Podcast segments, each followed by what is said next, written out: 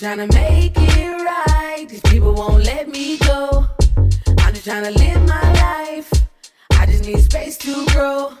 I'm just trying to make it right. These people won't let me go. Let me grow, let me go. Let me grow, let me go. They should know, they should know. They should know, they should know. I'm just trying to live my life. I just need space to grow. I'm just trying to make it right. These people won't let me go.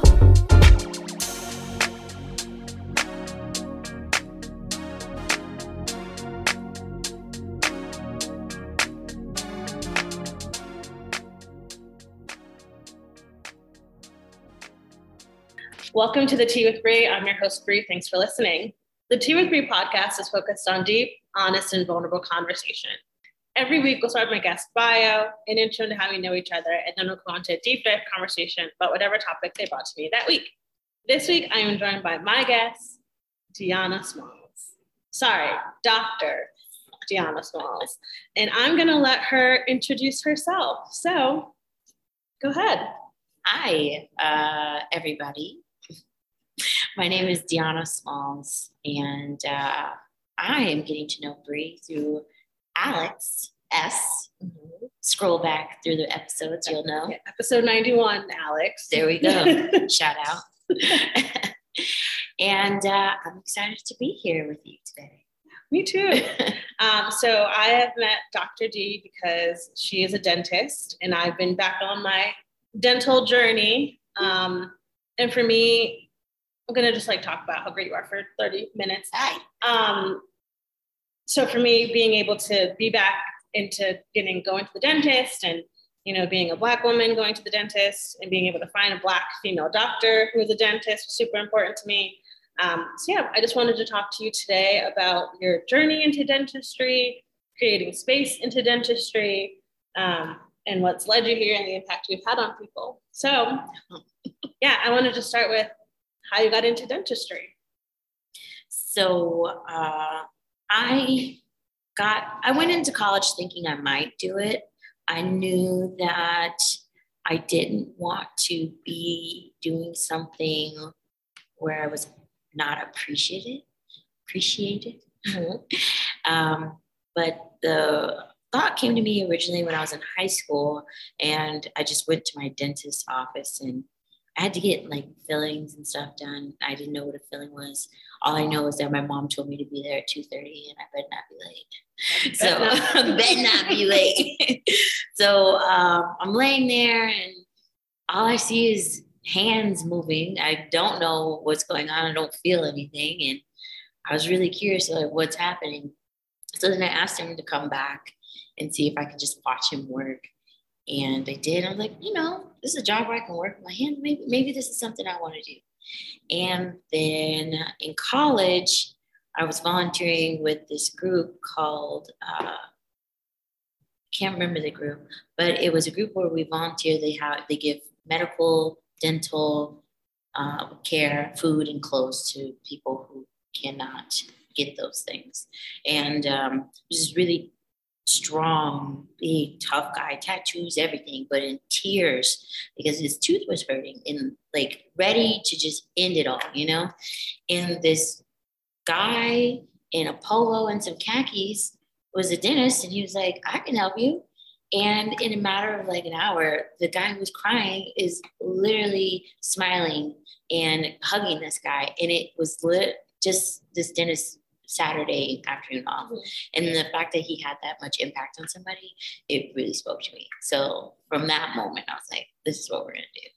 We're going to help people. I I really love that story. And, you know, as I get to know you more and, you know, having heard that story before of you just wanted to know. And I think about how often, like, especially like when you're little, like, I want to be anything, but I don't think I've like ever thought about being a dentist. And I just don't think it ever crossed my mind because I never saw anyone. And you, we talked about this of like, you are the first Black dentist I've ever seen. And I'm thirty-two years old and I've lived, you know, Austin, I've been here six years. I'm from the Northeast where I saw many diverse people, but I've never seen a Black dentist, a Black female dentist. Um, and especially being here in Austin, that is, you know, has a large or fast growing Black population of millennials and families and students, and just knowing the impact you're going to have. And, you know, having talked to Alex when I was coming in to go back to dentistry and go to enamel, I was like, I only want to go if Doctor D can be my dentist, because I had like so much shame because I hadn't been to the dentist in so long. Like, didn't have dental insurance because I was working at nonprofit jobs that didn't give me dental insurance, which we need to talk about another time in life. Yeah, please. Um, and then, you know, things things just like keep building up. You can't afford it. Um, I told you about the experience when I did go to another dentist in town, and, you know, I had all these things going on with my teeth, and like, well, we, we can't even do anything for you until you go to the doctor. So if I'm not going to the dentist, I'm not going to the doctor because I don't have health insurance right now. So then I just didn't go. And so this was like my first chance to do that and go and get the help I needed. And for you to be there and take the time to explain everything that was going to happen, ask me if I was okay the whole time. You're like, I'm going to keep checking in on you to make sure. And then also, you know, when I did have my cleaning, it was done by another hygienist, but her, her as well, she was another woman of color, and her being like, if you're uncomfortable, tell me. If it doesn't feel right, tell me. If, you know, any questions you have, if we're going through this, please tell me. Like, just creating that sort of space and environment that I think a lot of people of color don't get who go to the doctor, and being so afraid to go to the doctor, and, you know, the access into healthcare. Um, so yeah, I just want to know like what it's been like for you to be a Black female doctor in a city that is still predominantly white, but is seeing a growth of the population here. One thing that, well, it's hard, but mm-hmm. one thing that I think helped me a lot was, um, my mom made sure that my doctors, the best that she could, were Black women. Mm-hmm. And even if I was crying, you know, I don't want to go, I still saw it. I paid attention, and it registered to me. Mm-hmm. And when you're going through these processes and you, you don't see a lot of people that look like you, mm-hmm. you start to question, is this for me? But I was lucky enough. So I had mentioned I had did some summer programs mm-hmm. to get into dental school. You know, I had to pad that resume.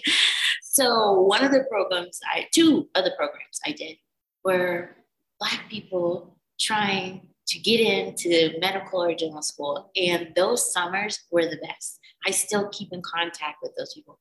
You know, some of them are in business now. Some people are teachers, you know, it didn't really matter, but it was Black and brown and Asian and all different kinds of people trying to break that barrier mm-hmm. because medicine is predominantly white. Mm-hmm. Most of the statistics that we have on people are based on white people.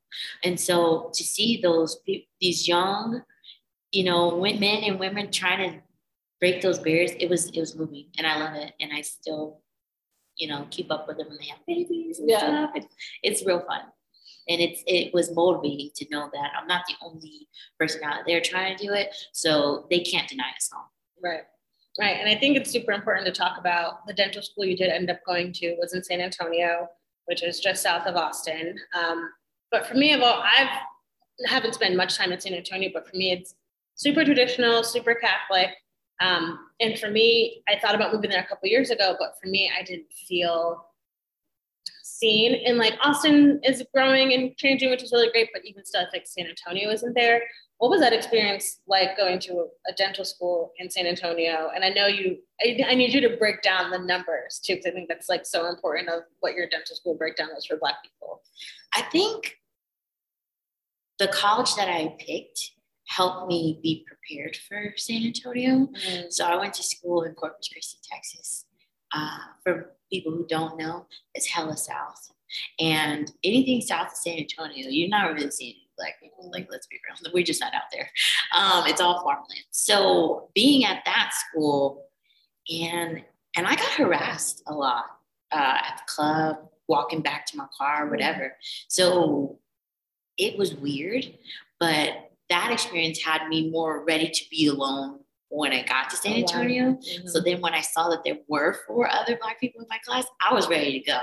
You know, we weren't, we didn't always hang out together, but the fact that we knew we could always lean upon each other, mm-hmm. that's what we needed. And um, the numbers, so each time, each year, there's a certain amount of people that apply to San Antonio. And um, like I said, there was only four Black people in my class out of a hundred and some odd. And when we got to our senior year, we were looking around like, okay, why is this happening?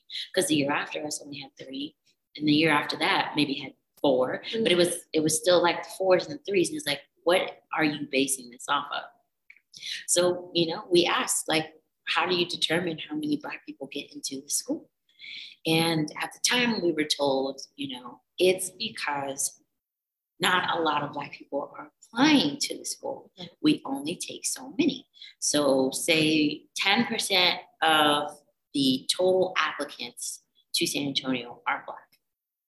Then they take ten percent of that.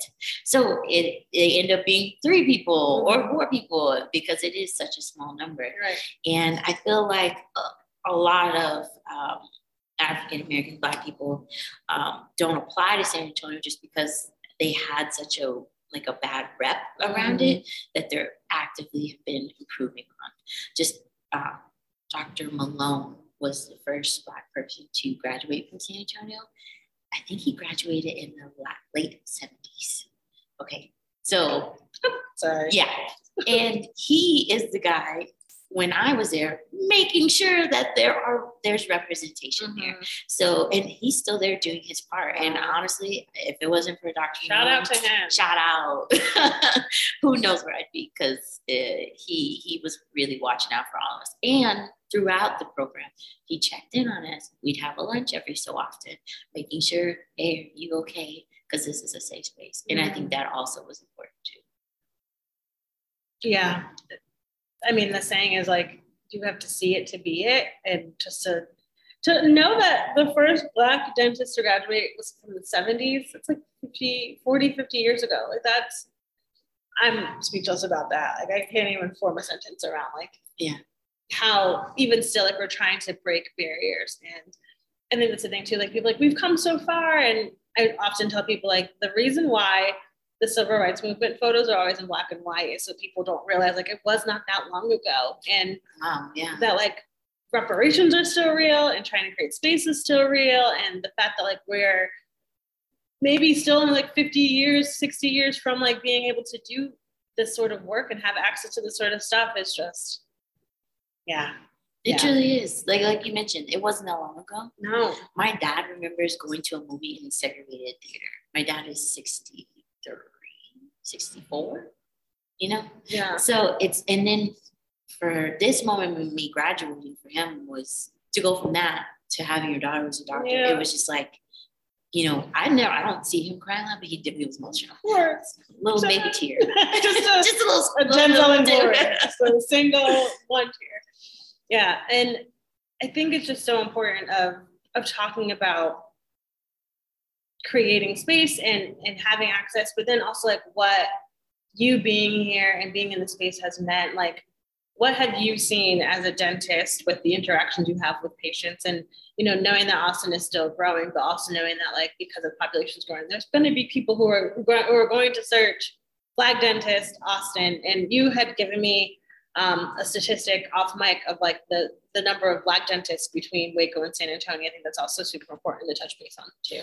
So uh, my experience, uh, well, it is based on city to city. Mm-hmm. Uh, so I used to work in Waco, Texas, north of Austin.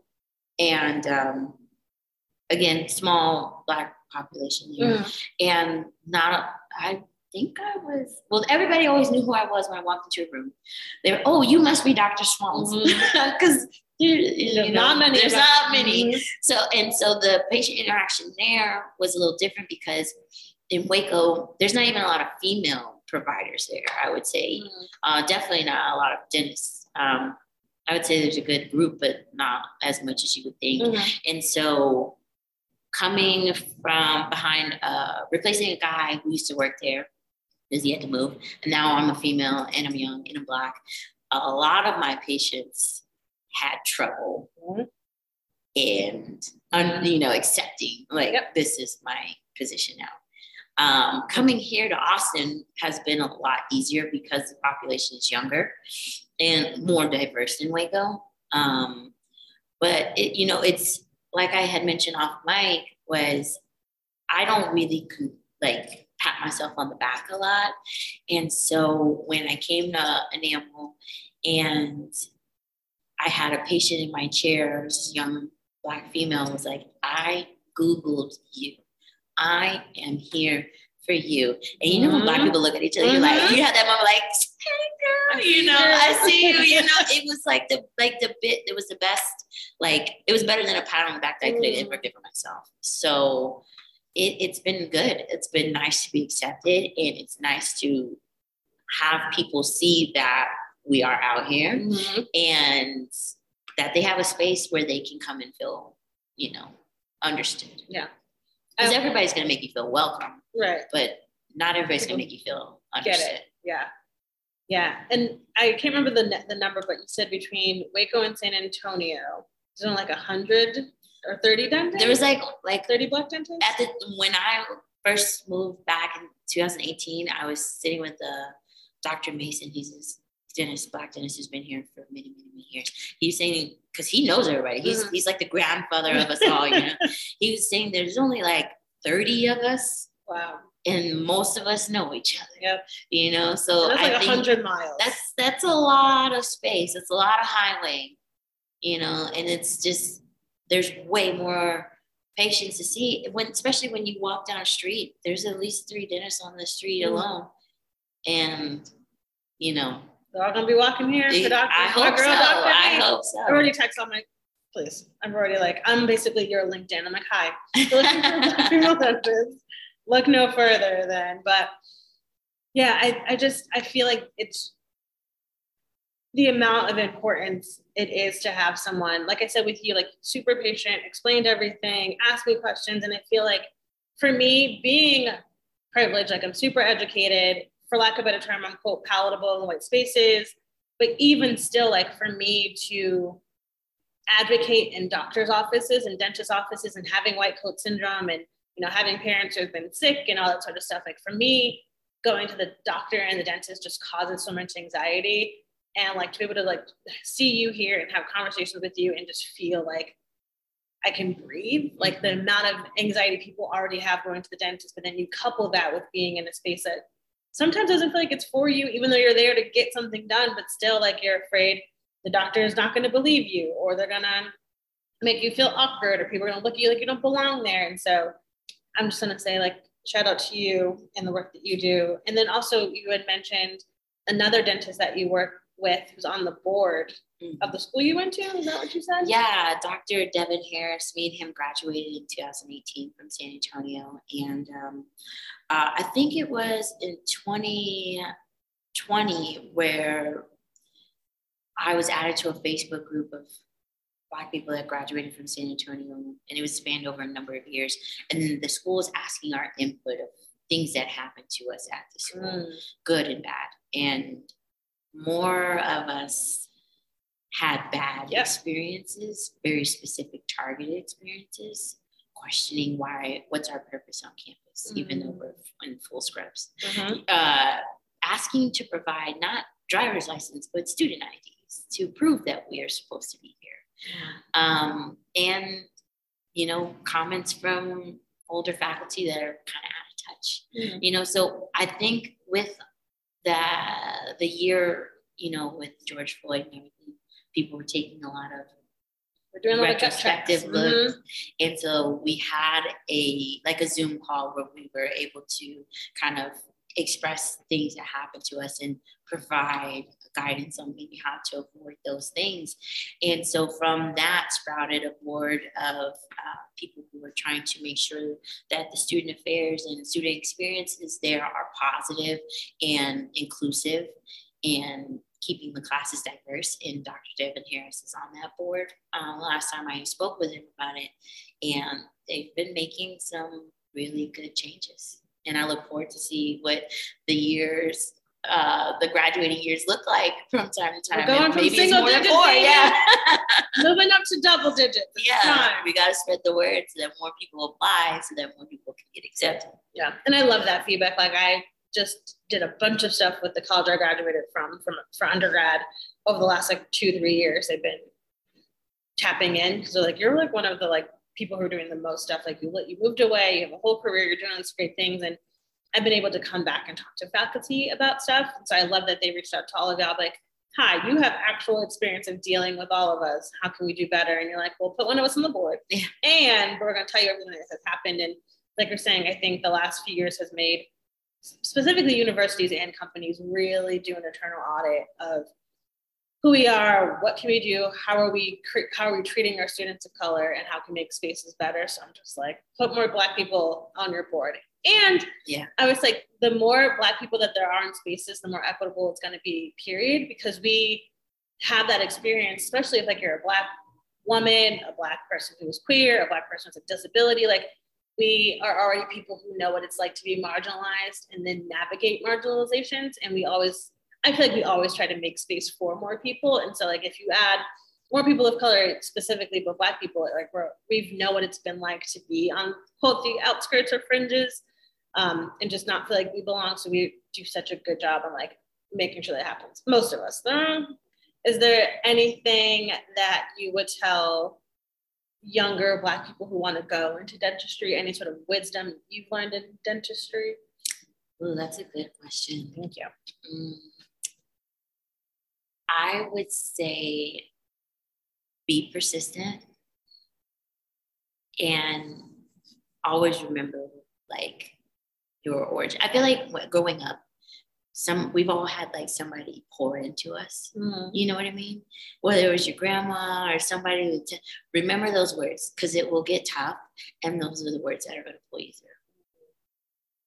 Yeah, well, I was saying off mic before the that quote from Scandal, which I'm sure is from somewhere else, but I always credit to Scandal. Uh, Olivia Olivia Pope's dad saying, as Black people, we have to work twice as hard to get half as much, um, and I like that sentiment because it reminds me of like the work that our ancestors had to do so that I can be here. But it also helps me to kind of break those glass ceilings and push back on spaces of like, we should be able to work just as hard to get just as much. Yeah. And so I love that idea too, of like, we are just trying to move these inches forward so yeah. that people don't have to work as hard as we did to be in these spaces. So I really, I really like that too. Like, be persistent. People are going to say what they want to say about you, but you keep you just, doing it you just and have doing fun. It. Like, I feel like I was lucky to have the friends that I did when I was in school, because, you know, we work hard to get where we are, but a lot of people don't remember to look up, because this is still, at the end of the day, it's life. Yeah. And you don't want to not live it. Mm-hmm. And so even though you're working really hard, don't forget to look at this, you know, look up in the stars from time to time. Yeah. Enjoy where you are. Yeah. Be present.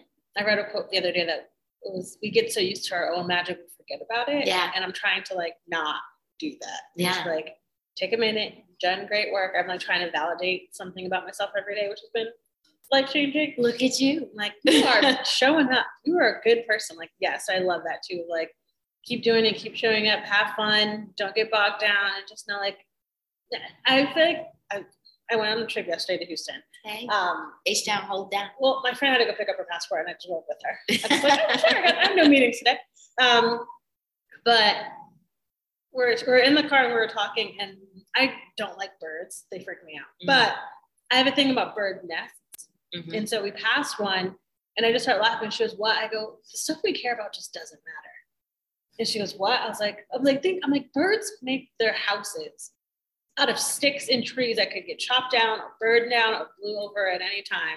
And we are worrying about something that just doesn't matter. It don't, it never, it usually doesn't. And she was like, this is what you get from birds nests. I go, I'm very introspective.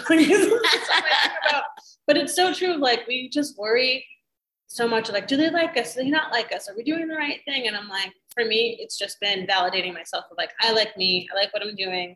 I have good people in my life. And if I don't, I have the ability to say no and set boundaries. But in the grand scheme of things, like, it's life. We only get one, unless you believe we're reincarnation. But I just feel like we just waste so much time worrying about things that won't matter in five minutes, five years, yeah. five months. Like, yeah, just look up and enjoy where you where you are now. I yeah. like that a lot. I try. You're doing it. So if you ever see me on the street and I'm staring up, I'm just trying to be present. And if you see Doctor D on the street, you better say hi to her. Say hi. Respect boundaries, but also say hi. So I, I protect her at all costs. Um, Thank you so much for coming on today. Um, at the end of every episode, I like to ask my guests a final question. It's a two-parter, so you get to pick which one. What is the best advice you were ever given? Or what is a piece of advice you would give to your younger self? Mm. And it can't be the advice you just gave. Yeah, dang. Can't reuse. The best advice. So I'm somebody who I'll nitpick about like like a mistake I made, mm-hmm. or, you know, like you said, it doesn't matter. Preach to the choir. Right. It's the same. Mm-hmm. And it's, this might not be the best advice, but it's best advice lately I've heard is just stay hydrated and mind your business. Drink water and mind your business. That's right. Literally how my skin is so perfect. I tell people all the time. I have great skin, so I drink water and mind my business. Yeah. We're getting on the shirt. uh, that's it this, for this week's episode of The Tea with Brie. Be sure to follow us on Instagram at The Tea with Brie. Send me an email at the tea with brie at gmail dot com and visit the website the tea with brie podcast dot com.